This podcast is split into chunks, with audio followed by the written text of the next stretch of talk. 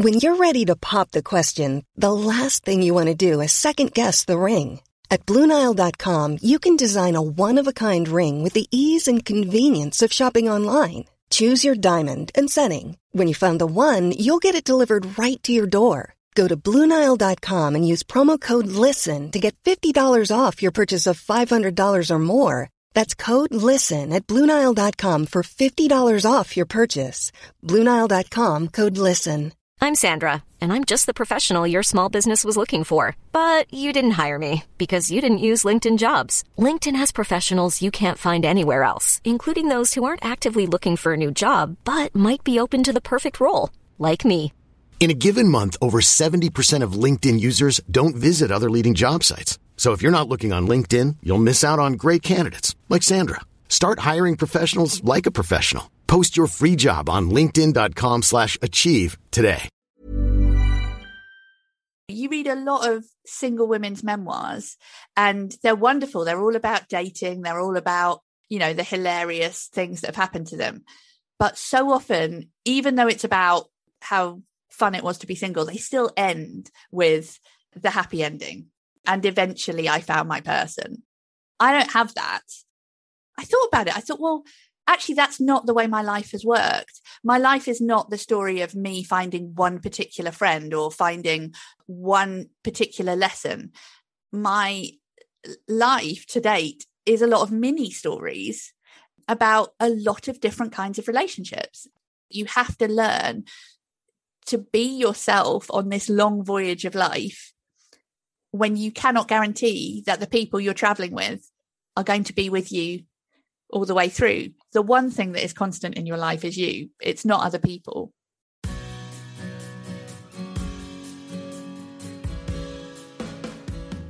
You're listening to the Alonement podcast, hosted by me, Francesca Specter, author of Alonement How to Be Alone and Absolutely Own It. Each week, I interview an inspiring new guest about the time they spend alone and why it matters to them. Ultimately, at the heart of every episode is one central question What turns solitude into a positive, fulfilling experience? Because when alone time isn't lonely, it's alonement. Hey guys, my guest this week is author and journalist Emma John. Emma's latest book, Self Contained, is a memoir which chronicles what it's like to enter your 40s without having been in a serious romantic relationship. Self Contained chronicles the highs and lows of the single life, which many people listening to this who are single will really appreciate. However, the interesting thing is it has universal resonance for everyone, regardless of their relationship status. It asks the question of what makes a rich, fulfilled life outside of dating and relationships, and that's something that we can all learn from.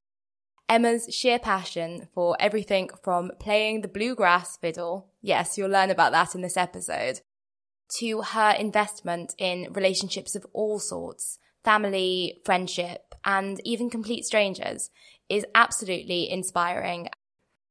We also, surprise, surprise, talk about the joy of doing things alone. Emma is a huge fan of solo travel, which actually gets her to meet huge communities of people from around the world. I really enjoyed speaking to Emma, and I'm sure you're going to enjoy listening.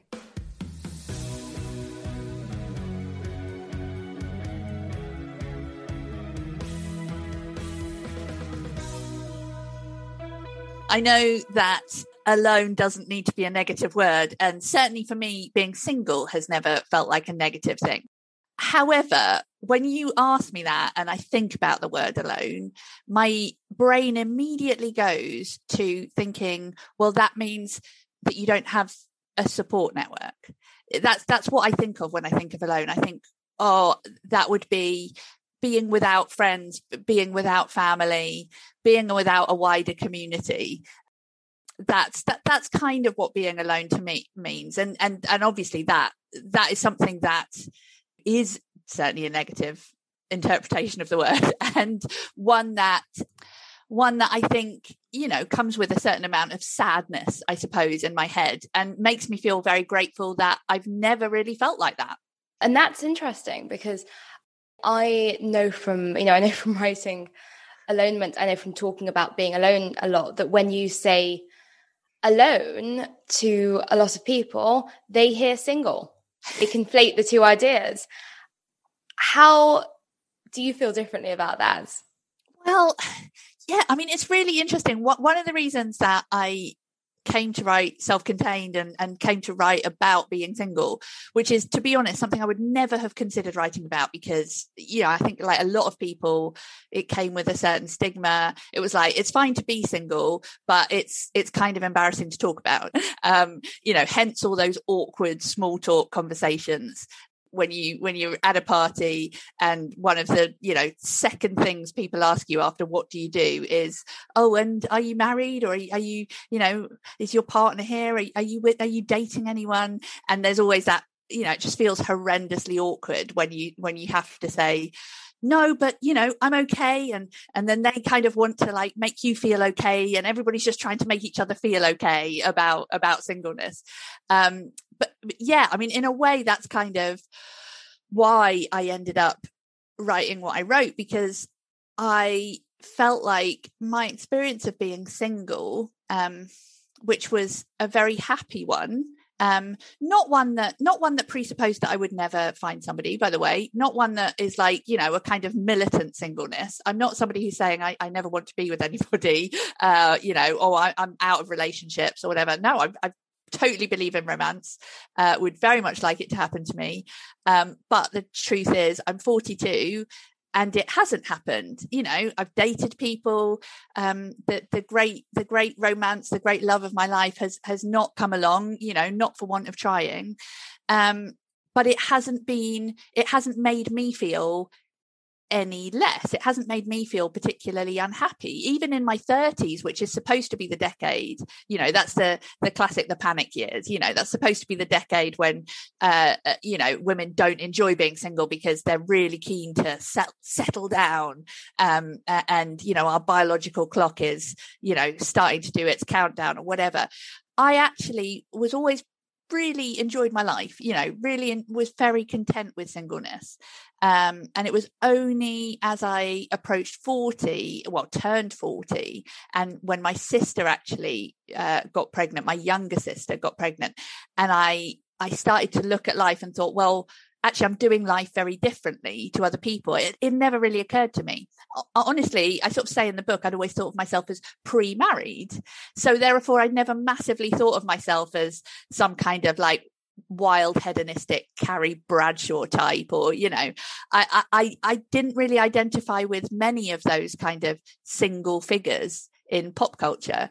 Um, I just, you know, I just thought, well, the thing that happens to everyone else will happen to me. And it's only been the last two or three years when I've really had to, in the same way that, you know, everybody at some stage has to face their mortality, I have for the first time really thought, well, what if it doesn't happen?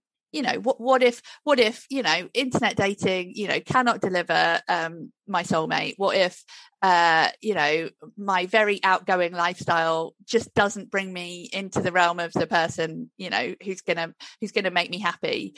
Um what what does that mean living out you know an entire life alone as you know as we'd say? Um and i think for me it it the soul searching basically involved looking back at at the four decades that I've already lived and saying, in a sense, well, hold on, I've never been alone because I've got a very, I'm very close to my family. I've got a best friend in my sister. I've got a close group of female friends. I've got a lot of male friends, which a lot of, you know, women don't have um, when they get to my age because, you know, it's just sort of, they tend to have these groups of girlfriends more than guy friends. Um, I've, I've got this incredibly rich life of relationships. Um, and maybe that's why I've never really worried about being alone with mm. that capital A.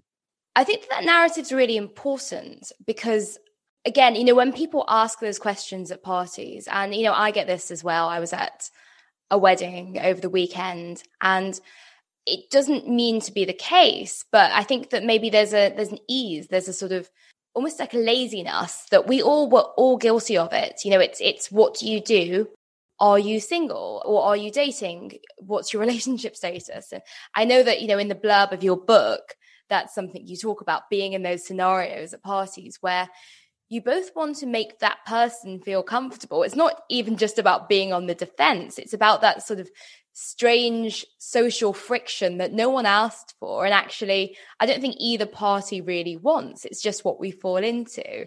No, and small talk is just small talk is just trying to find something, you know, common ground. And I think, you know, for a lot of people, common ground is, you know, well, what's an experience that almost everybody has in their life? Well, almost everybody at some stage has a partner.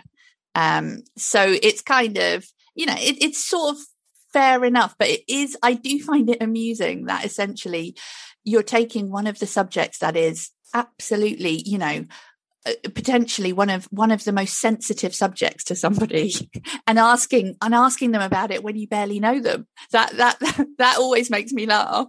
Um you know it's the same with sort of asking about children. We know that you know there are lots of people for whom um, not having children is um, a great sorrow, or there are some people for whom um, living child free is a you know is is very much a part of their identity.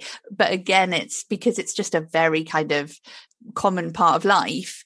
Um, you know, it, it's it is. I think you're right. I think it's a certain I don't know whether it's laziness, it's just convention that we talk about these things. And what happens is that it's normally the single person who kind of then has to do all the paddling, you know, the swan furiously paddling underwater to make the other person feel like they haven't put their foot in it.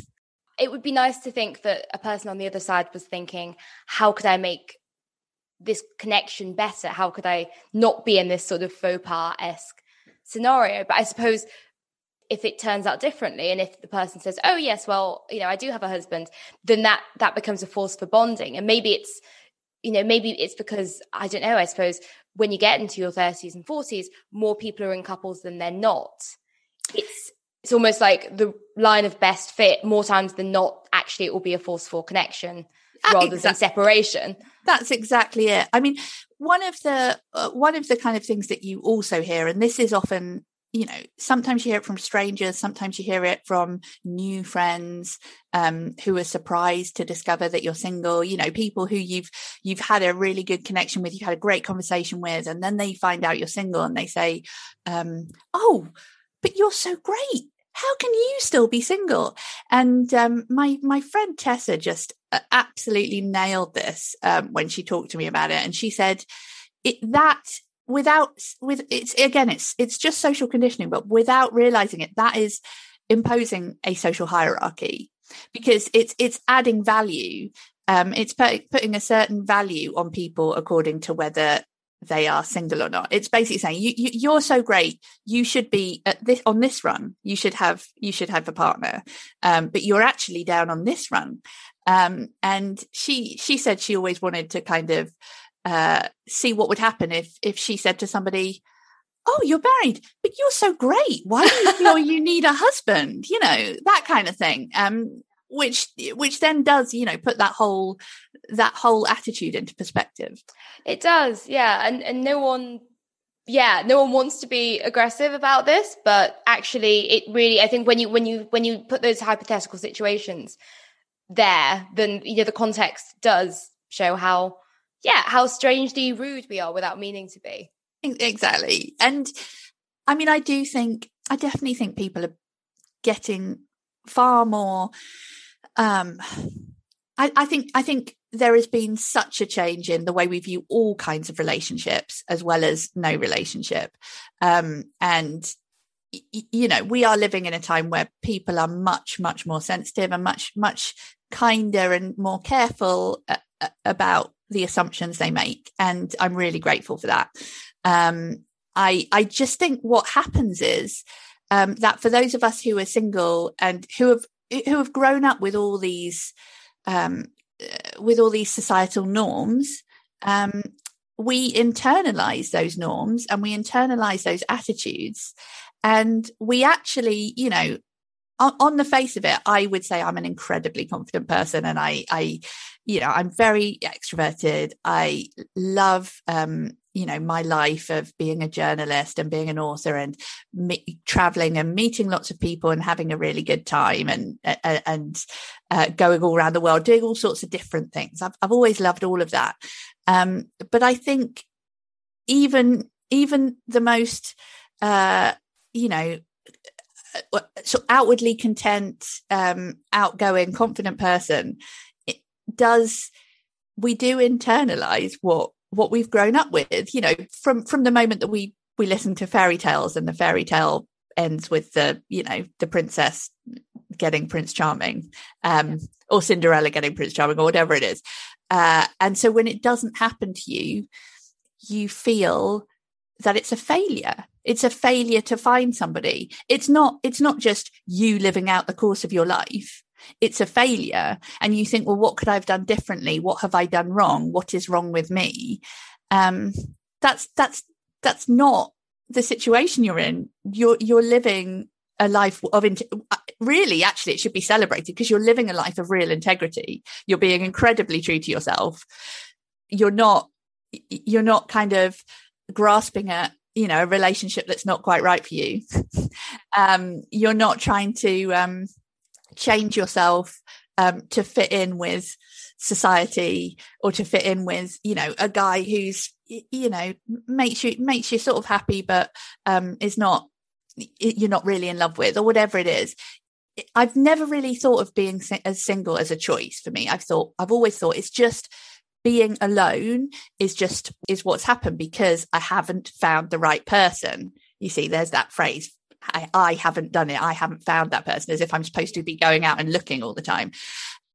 I always think of, I've never thought of my singleness as a choice, but what is a choice is that I am choosing not to make mistakes, I suppose. I'm choosing not to, uh, not to do something that would be less than what I want. I'm choosing, I'm choosing not to settle for less, I suppose. I'm choosing not uh, uh, to to get into a relationship that isn't quite right for me. Um, uh, and in that sense, I am choose I am choosing every day. I'm choosing to just be honest to myself. Yes. So it's not choosing to be alone, but it's choosing to be honest. It's choosing to be integral to yourself. I think so.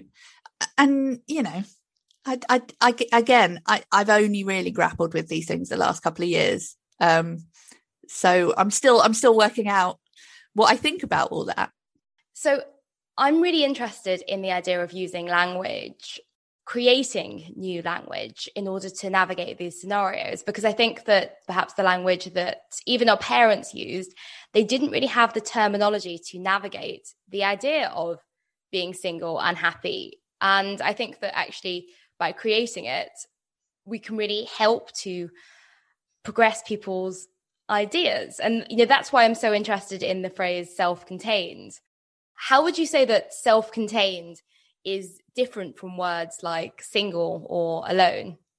Well, it's interesting. I mean, the funny thing about that word is that uh, it the, the title of the book partly came. It definitely, you know, came out of the kind of resonance of I had discovered really that I was through writing the book through through through really kind of thinking about the stories from my life, discovering that, well, I've I've got used to um, living life alone and and doing it in a very full way. I suppose that that that to me is what being self-contained meant. I mean, it, the book does open with um, uh, a scene in which I'm, you know, trying to do DIY in my flat, uh, and it's the classic. I think it is one of the worst things about being single, especially being single, you know, out of your 20s, once you're into your 30s and your 40s, doing DIY is literally the worst thing. Um, because, uh, it's, you know, especially once you reach your 30s, like your friends aren't particularly, you know, it, there used to be a time in your 20s when you were all just like starting to live in your first place and you'd have a painting party and you'd manage to get loads of people around and you'd you'd all like have a few beers and you know uh, throw a bunch of paint on the wall and it was very celebratory. Well by the time you get to your 30s and you know your friends are married and and have their own family hassles and they've got their own DI ongoing DIY projects to do. If you're single, there is really often no one to help you. and um and it can be it can feel so overwhelming i mean you know in this case i did the classic thing of i I went out and um, I had to go to the shops three times because every time I came back thinking I'd bought the materials I need, I found one thing that I'd totally forgotten about and had to go back. Yeah, I ended up not starting painting this room until it was nearly evening. Um, I mean, I really should have quit while I was behind, but I didn't. Uh, and I ended up, you know, I was still going when when the moon was high in the sky, and uh, I was really depressed about it. I thought this DIY project was never going to end, that the room was just going to be in a state of chaos, probably until the day I died.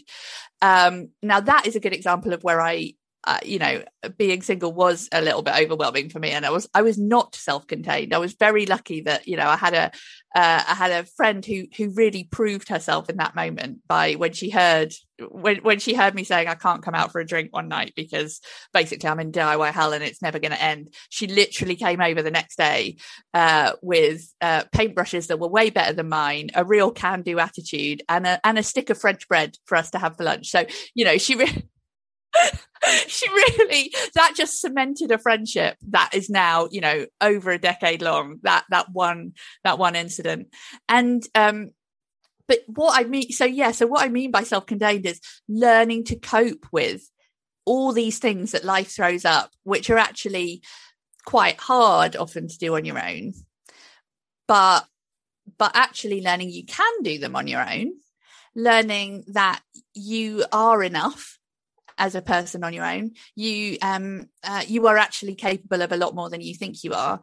Um and f- for me um I, you know like i said that the idea of calling it self-contained slightly came out of the fact that when i was trying to think of what is the story of this book? You know i wanted to write about this topic but i thought well, what is the story of my life? What is the story of this book? I was trying to write a narrative arc and i discovered that when you try to write a narrative arc it's very difficult as a single woman because it's always supposed to end in you meeting someone. You know, you read a lot of single women's memoirs and they're wonderful. They're all about dating. They're all about, um, you know, the hilarious things that have happened to them but so often even though it's about you know how how how fun it was to be single they still end with the, the happy ending the you know and eventually i found my person. I don't have that. Um and i also wasn't exactly sure like well i wasn't exactly sure what have i learned from all this. So i was like well what is my narrative arc? I thought about it. I thought well actually that's not the way my life has worked my life is not the story of me finding one particular friend or finding uh, one particular lesson my life to date is a lot of mini stories um, about a lot of different kinds of relationships and a, a, lot of different kinds of friendships or a lot of different kinds of lessons from work or whatever. So the reason I called it self-contained was because each chapter really is a self-contained little story um, involving you know a particular friend. As we all know you know you're very lucky if you have you know the one great romance or the one defining friendship of your life. You know if you're a broad city girl who's got that one best friend who's with you through thick and thin. But that's not been my experience. And i actually think that's a lot of, uh, same for a lot of people. You have friends who come and go in your life. I've I've got friends who who were great school friends and now live on the other side of the world. Um, but when they come home, you know, we can pick up exactly where we left off. But there might be there might be great gaps of several years where we don't see each other, and where there are other people who are much more important and significant and present in my life. And that has happened to me a lot as a, as a single person, uh, especially with friends, um, especially with female friends who uh, f- find their own partner um, and often move away you know to go and have the family to to go and live somewhere else near their partner's family or near their own um you know their own maternal family or whatever it is so for for me as a single person my experience has been that of having a lot of different kinds of friendships that have lasted for a certain amount of time and that have existed at, in a certain context be it work or uh, a hobby or a family environment, whatever it is. Um, and they've existed for a time and for a reason. And then often they have they have come to a natural end. so that's that's another element of of sort of being self-contained is that you have to learn to be yourself on this long voyage of life when you cannot guarantee that the people you're traveling with are going to be with you all the way through. The one thing that is constant in your life is you, it's not other people. Yeah. And I think that that's, I mean, it resonates, I think, with the idea of alonement in that you need to celebrate being alone because we are all fundamentally alone. To me, it implies a source of enoughness. And that that's, I don't know, do you think you can be self contained within a relationship? Or do you think it does, you know, it is a single concept? It's, I mean, it's very difficult for me to know. As somebody who, you know, I've, I've had, I had one serious relationship that I would say never quite reached uh, it was it went on for for for a few years but it never quite reached the stage where i would have described the other person as my partner. You know they were still they were still very much boyfriend. Um you know and you know was there was always a question of oh will we get engaged one day? Will we be you know is is this the one great relationship of my life and it turned out wasn't. So having having having had that experience, I, I feel like I'm not massively qualified um, to speak about what it what what it's like to be in a very long term relationship with somebody. Because that you know because that's just not been what's happened to me. Certainly i would say my experience of being in that one relationship that went on for several years was that one of the reasons one of the reasons it did end was because i felt like I wasn't enough myself. I wasn't be I w- I wasn't able to be fully myself and fully happy uh, with that other person that I, that much so I loved and admired and wanted, you know, you know, would have loved to have have been in a relationship with a loving relationship with that person if I was properly in love with them. Uh, I I didn't. It just didn't click to that to that st- extent and that was the kind of that was the kind of friction for me was that i was i guess i was i was very much feeling like i was self-contained i wasn't able to kind of open the door to be part of a total you know this is this is a homogenous you know two people in one in one entity um so I, yeah so I, I think that I even find it with friendships, you know, like I have been so keen so often in my life. I, I sort of, I've often, I've said to one of, to some, some of my friends before, I think that instead of ever being in love with one person, I've always been a little bit in love with all my friends.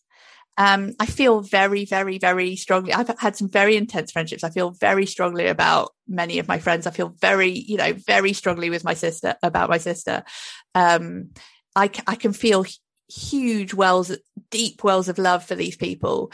Um, and I have no idea often um, if anyone's ever feels the same back about me. Um, and that's a that's a funny old position to be in. You know, I I you know I do have I've got good girlfriends who are who are who are very emotionally intelligent and who are very expressive. And you know they will they will tell me they love me. And um, that is very meaningful for me. And you know i think vital for all of us to hear that we're loved isn't it? Um but i definitely think especially when you're a big old extrovert and you love making friends and you make friends a lot very quickly with a lot of people um you have to feel like you're enough because you don't know uh you can't guarantee that your new friend uh f- feels as strongly as about you as you do about them. And i've and i've definitely been a bit heartbroken in friendships before. I mean i'm not you know that i think that's the right word for it. I've i've been disappointed and let down and heartbroken in friendships where i've um, gone all in uh, and then felt like oh you know to, to other people. And i think this is really true for people who are in couples that to other people friendship means something slightly different than it does to a single person because for a single person it really means intimacy like that's what you're looking for you don't have a, a another half with whom you can be um, completely intimate, you know, completely connect, all that stuff. So, you know, you need that from your friendships. And, and not everybody is looking for the same thing from their friendships. How did that feed in when you were then in a relationship for a few years? How did that feed in that having those intimate friendships already? Well, I mean, I, I, I enjoyed the the what was different about having a boyfriend for me. Like I, you know, I, I enjoyed I enjoyed um I certainly like especially the first, you know, year or two, like I had all the being in love feelings. So I, you know, I I enjoyed those and I made the most of I did the the thing that all couples do where they, you know, like when they're first in love and they're like, you know, it's just like, oh, this other person is the only thing that exists for me at the moment. Um, I definitely did that a bit. But then as it was getting more towards like, well, is, you know, is this the person? Is this going to be, you know? Hey, I'm Ryan Reynolds. At Mint Mobile, we like to do the opposite of what Big Wireless does. They charge you a lot, we charge you a little. So naturally, when they announced they'd be raising their prices due to inflation, we decided to deflate our prices due to not hating you. That's right. We're cutting the price of Mint Unlimited from $30 a month to just $15 a month. Give it a try at mintmobile.com slash switch. $45 up front for three months plus taxes and fees. Promo for new customers for limited time. Unlimited more than 40 gigabytes per month. Slows. Full terms at mintmobile.com. Hiring for your small business? If you're not looking for professionals on LinkedIn, you're looking in the wrong place. That's like looking for your car keys in a fish tank. LinkedIn helps you hire professionals you can't find anywhere else, even those who aren't actively searching for a new job but might be open to the perfect role. In a given month, over 70% of LinkedIn users don't even visit other leading job sites. So start looking in the right place. With LinkedIn, you can hire professionals like a professional. Post your free job on linkedin.com slash achieve today. There's never been a faster or easier way to start your weight loss journey than with PlushCare PlushCare accepts most insurance plans and gives you online access to board-certified physicians who can prescribe FDA-approved weight loss medications like Wegovy and Zepbound for those who qualify. Take charge of your health and speak with a board-certified physician about a weight loss plan that's right for you. Get started today at plushcare.com slash weight loss. That's plushcare.com slash weight loss. plushcare.com slash weight loss. Hold up. What was that? Boring. No flavor. That was as bad as those leftovers you ate all week. Keke Palmer here, and it's time to say hello to something fresh and guilt-free. Hello Fresh. Jazz up dinner with pecan-crusted chicken or garlic butter shrimp scampi. Now that's music to my mouth. Hello Fresh. Let's get this dinner party started. Discover all the delicious possibilities at hellofresh.com. The rest of my life um, I definitely discovered that, for example, um, even though this person was absolutely brilliant at integrating into my friendships, um, and I loved uh, their friends too, um, I just there just wasn't um, yeah, there wasn't those kind of wasn't building up that sense of family, I guess, around it all, perhaps. Um, and that was me. That was that was definitely that was definitely coming from me, not from them. Yeah, there is that difficulty in friendships sometimes because you never know when you know if someone meets someone romantically, if the dynamic is going to change. Has that created a certain amount of loneliness at any point? Being at a different life stage to your friends when the romance kicks in. It's interesting. I've been thinking about this a lot in lockdown. Um, I be, because I, you know, I, I live on my own and, and I've got single girlfriends and single guy friends who, who live on their own. And so we have been purposefully like keeping up a really strong network, uh, you know, knowing that uh, you know, I've got friends who were literally in their flat on their own for six months um, because they were self shielding and couldn't go out. And um, so that we we have been very motivated, very driven to make sure that each other are not lonely because that's been the thing we're you know most concerned about for for, for each other. And um, it's interesting when I've talked to them and said, "Hey, how you doing? You know, you know, have you been feeling lonely?"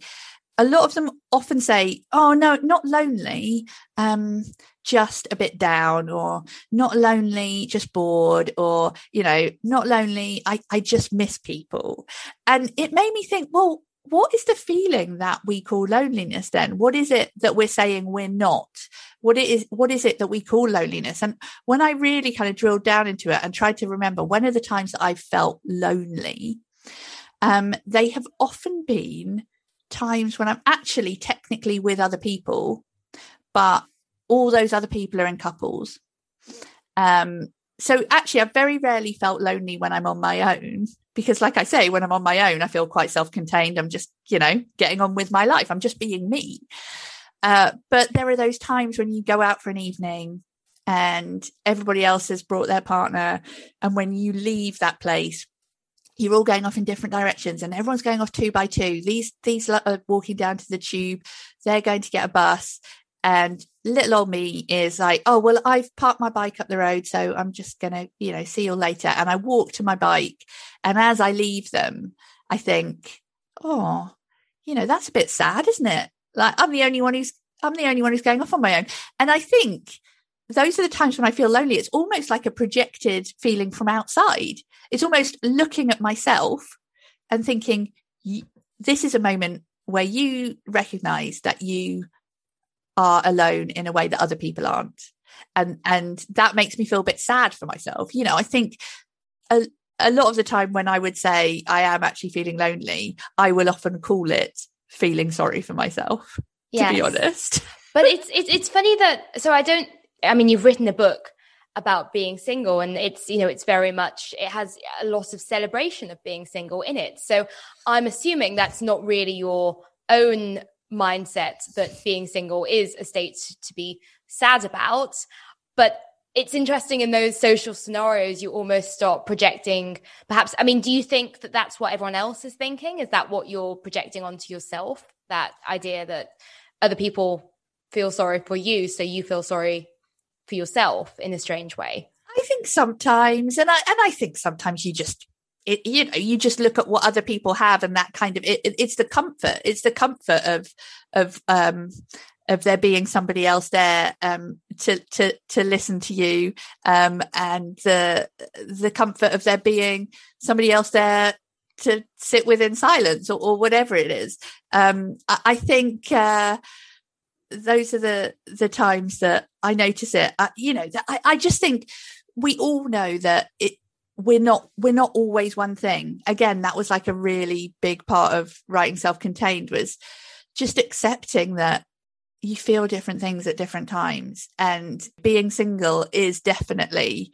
a journey where sometimes it's like being single is the best thing in the world because I have all these incredible freedoms. And you think, I hope I never forget how great it feels to be me right now. I hope I never, ever take this for granted that I have this independence, this autonomy, um, that I have so many friends, that I have so many experiences, and and you feel on the crest of a wave, and then and then there'll be days or weeks or months where you're in a bit of a trough for whatever reason, and those are the times you think, "Cool, wouldn't it be? Wouldn't it be lovely? You know, if I could just have somebody."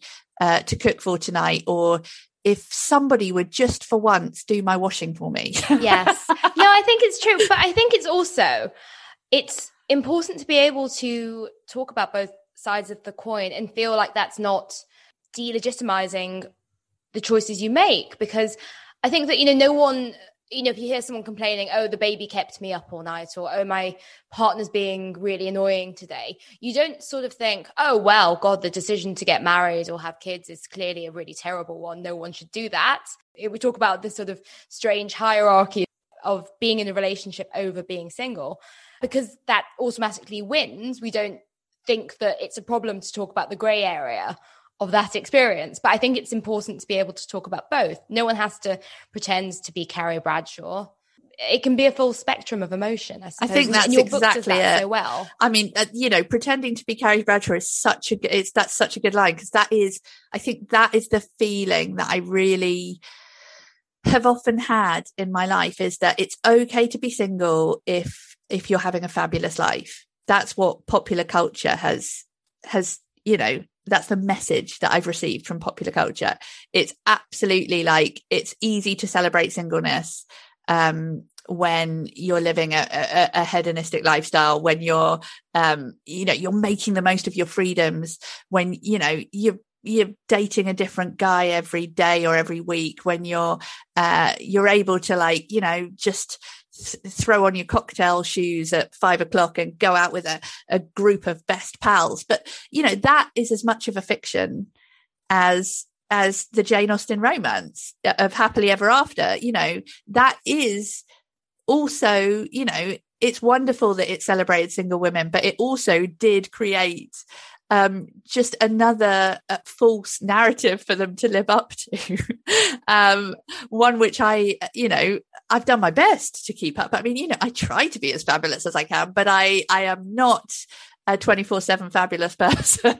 and, and, um, it should be okay to be single, uh, and just normal, uh, you know, and it's okay to be, to, to be single and, um, watch Netflix, uh, on your TV on your own as many evenings as you like if that's what makes you happy. Um, it doesn't make you a, a sad um, recluse with nothing better to do. If you enjoy it, do it. Yeah, but you are very good at doing. You talked about so many experiences in the book. For instance, your solo traveling and you know going and going to the theatre alone, going to restaurants alone, and you. It feels like it is. I think perhaps maybe you give yourself less credit than you deserve for all these things that you're able to do alone. Because, okay, it might not be Carrie Bradshaw, no one's Carrie Bradshaw, but the ability to go out and do things alone, that's, I don't know, to me, I suppose that is a celebration of singleness that comes through in the book. It's really funny. And, you know, again, yeah, it's funny, isn't it? Sometimes people say, oh, you're so brave to do this, or, you know, um, uh, uh, uh, you know, especially solo travel, people often say, "Oh, you're so brave to do this," or you know, "Oh, I'm so impressed you can go to the theatre on your own," or um, or or go out and eat on your own, and uh, uh, and it doesn't bother you. Like it's like, well, if it doesn't bother you, it, it's not really brave, and that that's how I feel. It's like it's it's it doesn't bother me um, because take take theatre and film as an example. I really care about I love the theatre. I mean, I, I used to be a theatre critic. I love the theatre. There is absolutely no way I would miss a show that I wanted to go and see because I couldn't find somebody to go and see it with. Because to me, that's not what the experience of going to the theatre about. Is I actually would rather be like, uh, you know, to use the word self-contained again, but I would rather when I watch a film, I don't want people commenting on it and talking to me and distracting me from it. I I I go to those kind of things to be immersed. And for me, it's an, it's, you know, it's an experience between me and what's happening on stage or what's happening on screen. It's not, it's not really about like the experience of like uh, having a G&T at the interval. Much though I do love going to things with my friends and having a G&T at the interval. On the flip side, you mentioned travel. Travel has absolutely changed who I am learning to travel solo. I never used to do it again because I thought, you know, certainly throughout my 20s, gosh, who would who would want to be in a different place on their own? Who who would want to go on holiday on their own? That's like that's not what holiday is about. Holiday is about having fun with people. It's about company, um, making memories, sharing new experiences. I think you know, I think that's all that's all fair. Those are all fair points. So I would never have thought of going on holiday on my own. So this thing happened to me in my early 30s where I had a month sabbatical from work. I decided that what I wanted to do with that month was I wanted to go to North Carolina and learn to play bluegrass fiddle, which, you know, wow, very niche it's very niche. It's literally the most whimsical thing I've ever done. Um, I was a violin player all the way, already, by the way. I was, you know, really decent violin player. So it wasn't like I just suddenly decided I wanted to learn the violin. I, I just wanted to learn to play my violin in a bluegrass style. And, you know, where some people would go, okay, I want to learn French. So I'm going to go and live in France and immerse myself for a month. I thought I want to learn bluegrass fiddle. I'm going to go to bluegrass country, which is essentially the Appalachians. Um, so I flew to North Carolina. I'm going to immerse myself for a month. And I didn't again, I, I didn't particularly think of that as a bold or brave move, which all my friends have since told me it was. It was because I, there was something I wanted to do. And so, in a very single minded way, I just did it because that's how I've learned to live my life. If I want to do something, just do it. And, um, and what happened was it turned out, you know, going to the American South on your own, best idea ever because the American South is famous for its hospitality. It is just a totally different culture. Uh, it's like it's like the anti-London to me because you know I live in I live in North London. I'm used to people being quite closed off and you know please don't look me in the eye and please don't talk to me on the tube. And the South is you know just everyone wants to like smile at you in the street, say howdy. If you sit down in a restaurant, every, you know the wait staff the bartenders the people at your next table will want to include you. Um, they they just scoop you up um, especially if you're on your own. I discovered that actually solo travel was the best thing that ever happened to me because it was a way to really encounter a place that i had never experienced before. You you get pulled into people's lives. You get pulled into people's families. You get pulled into people's um, routines and hobbies and uh, you know their own trips. You know they're going somewhere. They say hey do you want to come with us?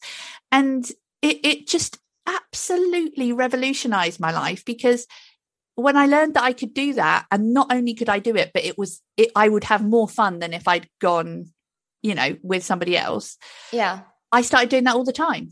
It's interesting that you say you're an extrovert. I relate to that because I am too. And I also like meeting strangers. I think that's something that maybe we've lacked over the past 18 months. But what's interesting to me is that your ability to go and do things alone, it's almost like you meet more people than you would. I suppose, I, I guess we've all had that thing of being restricted if we're just with one other friend we don't really speak to anyone on holiday. Whereas your uh, your alonement your ability to do these things alone actually broadens your social connections rather than takes away.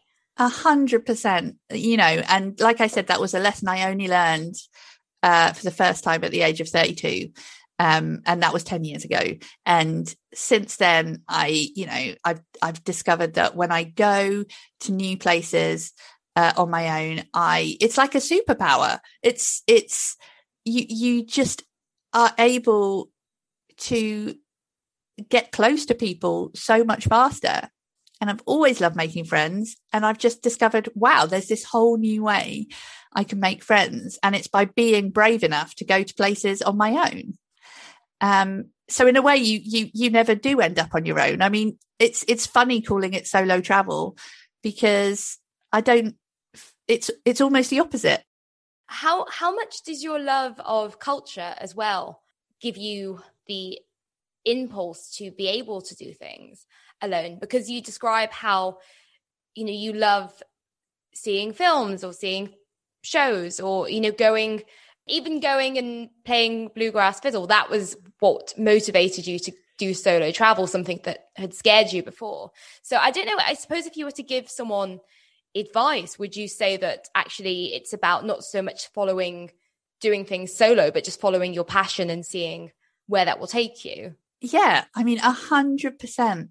I've got a friend who is very different to me. Um she's she's the opposite end of the of the extrovert introvert scale. Um she, it's really funny. We're so different in so many ways. She um she's the exact same age as me. She's single like me, been as been single as long as me. Um, but um, for example, if I used to, um, we, would arrange to see each other, and um, you know, for for for a night out, and I would unthinkingly invite other people because to me, the more the merrier, right? Um, and um, she would get really upset. And I used to not understand why she was upset. You know, I genuinely offend her. And it was because she wanted to spend time with me. She didn't want to spend time with a group of people. Uh, whereas you know our brains are just so different you know we, uh, it took me a long time to like learn oh no i mustn't do that with her because we are we are experiencing the same thing very differently um but at the same time uh, so she's quite she's quite quiet and she has quite um uh quite self uh, what, what I would say are self-contained passions. You know, she's very artistic. Uh, she's brilliant artist. She um, she's got really into doing pottery recently, um, uh, which it turns out she's just as good at doing pottery as she was at doing screen printing, and um, uh, she was at painting and all these other things. But in following that passion, she has she started doing a lot of courses and in doing courses even she was around people who were equally kind of quiet and um, uh, sort of dedicated and focused as she was. Um, but that was a way for her to make friends with people. You know, she was never going to be the kind of like go to a party and talk to everyone in the room, kind of make friends kind of person. Um, but because she followed what she enjoyed, she found people who she could connect with through that thing. And um, and it's it's like it's like she's gone on a really similar journey to me, but like in the way that she needed to do it. Like in a, in a in a slightly I'd say gentler way because she's a gentler person.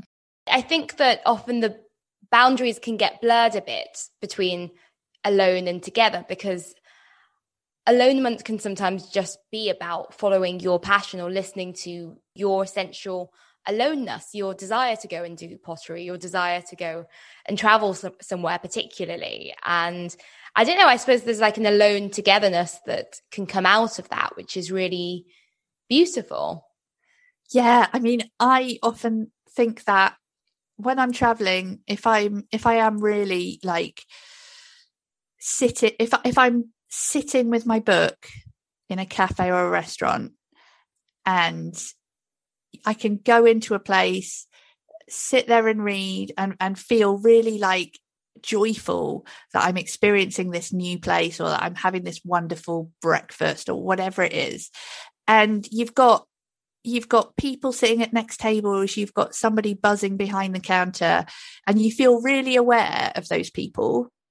But what I never feel is like, oh, those people are um, looking at me or judging me and saying, well, why is that person on their own? Because they are having their own experience. And you know the person behind the counter is doing her job perhaps alone. Um, uh, and the the couple sitting at the next table might not even be talking to each other. They might be just quietly happily shoveling food in their mouths. You know that everyone is just doing their own thing. Yeah um, On a side note, do you often, when you're alone in places, because I always notice this, do you notice that actually a lot of people are on their phones when they're together? yes, absolutely.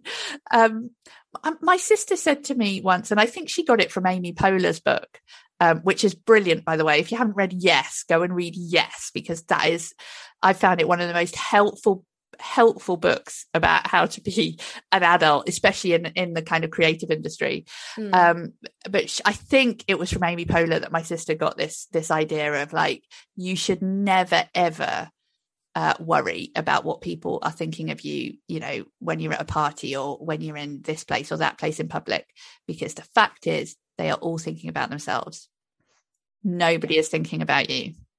And I've found that so freeing it is. Um, there's actually something called the spotlight effect, um, a psychologist called Thomas Gilovich came up with, where actually we sort of, I think by a factor of like two times, judge how much people are looking at us.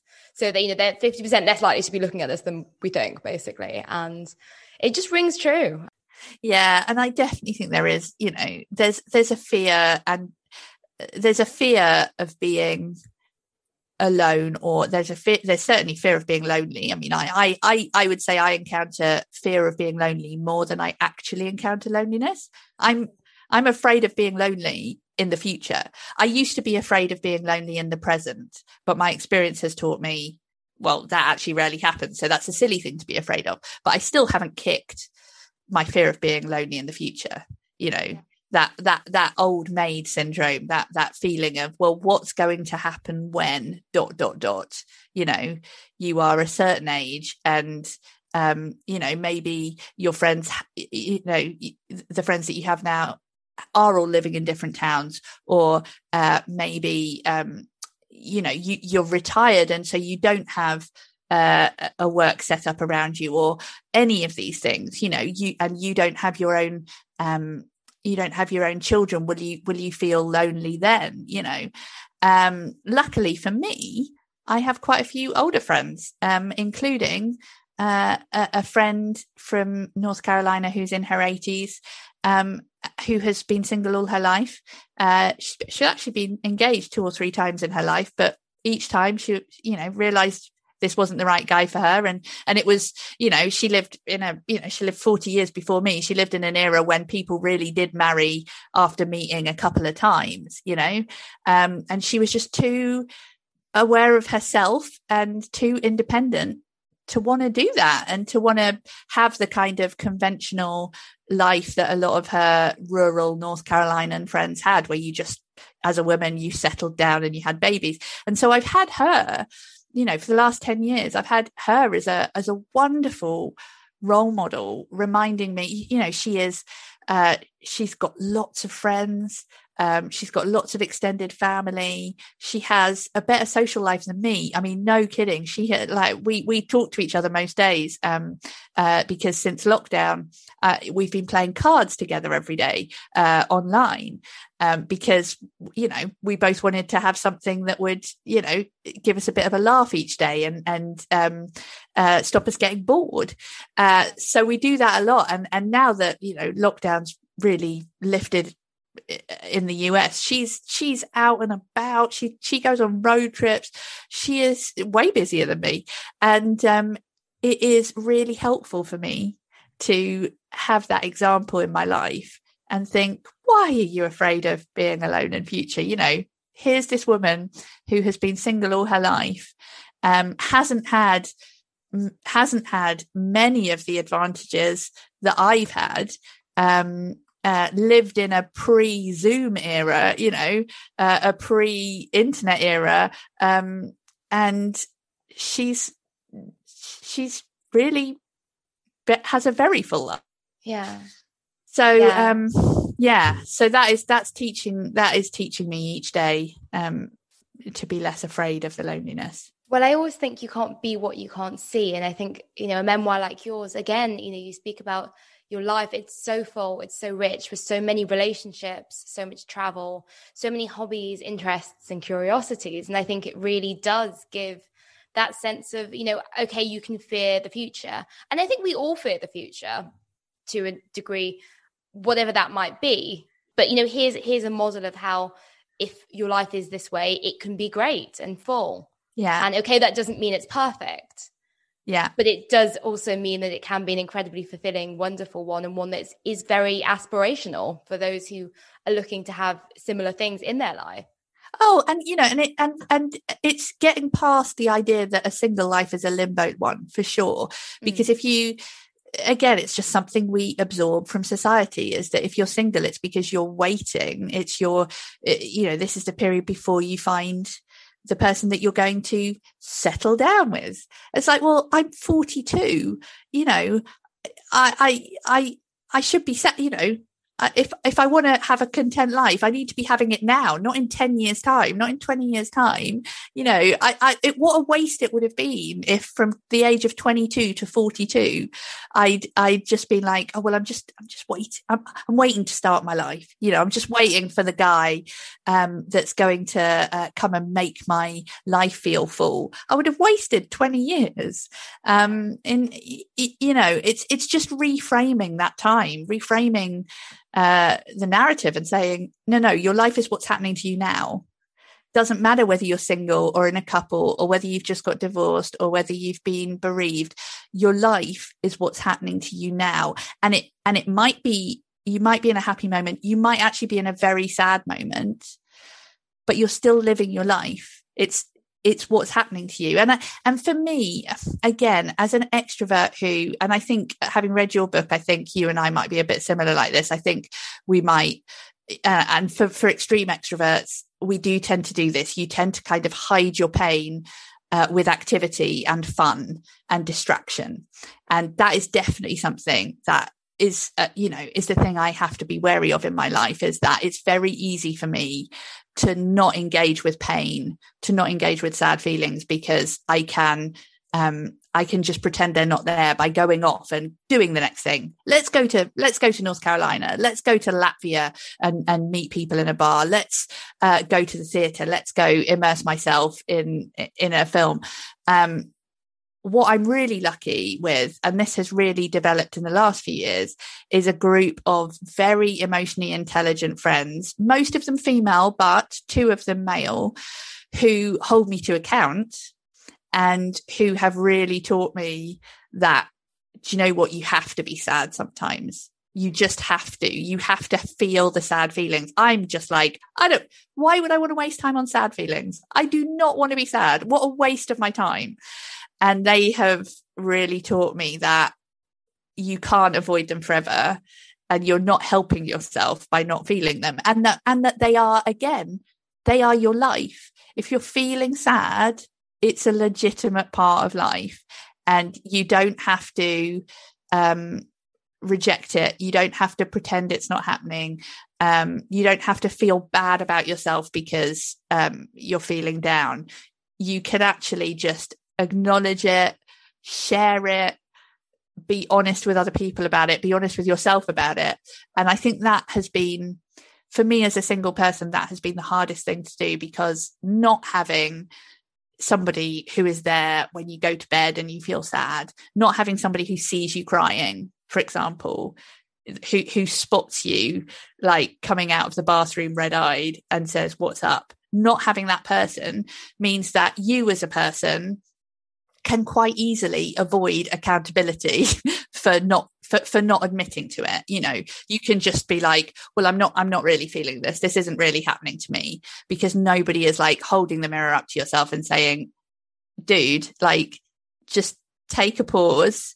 And if we need to sit down and you need to talk this out and have a massive ugly cry we can do that. Um and I'm really lucky that I've got these amazing friends, and quite a few of them I write about in the book that that have really forced me to do that. They've given you uh, that, yeah. And it's it, it's amazing because it's saying you know that support network doesn't have to come from a romantic partner. That can come from a series of friends. And I'm sure in some ways you're better equipped because you have, you know, rather than you know perhaps an, an uh, you know a, a less emotionally intelligent partner you have a group of emotionally intelligent friends who can all be there and probably you know give you different different things. Different people yeah. give you different things and it takes the emphasis off that individual. Definitely. Yeah. Uh, emma i have gained so much from this conversation and i think that i and so many people listening to this will be so inspired by your book as well. So i definitely recommend that everyone goes away and, and buys self-contained Thanks so much. I mean, it's just, yeah, absolute joy to talk about all this stuff and um, to be able to find a space to be open about it. Hey guys, I really hope you're enjoying the show. While this particular episode may have come to an end, the conversation is just beginning.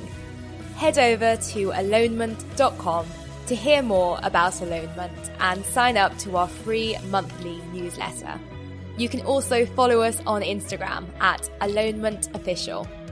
Oh, and remember that sharing is caring. So if you got something from this episode, why not share with a friend who you think might benefit from listening?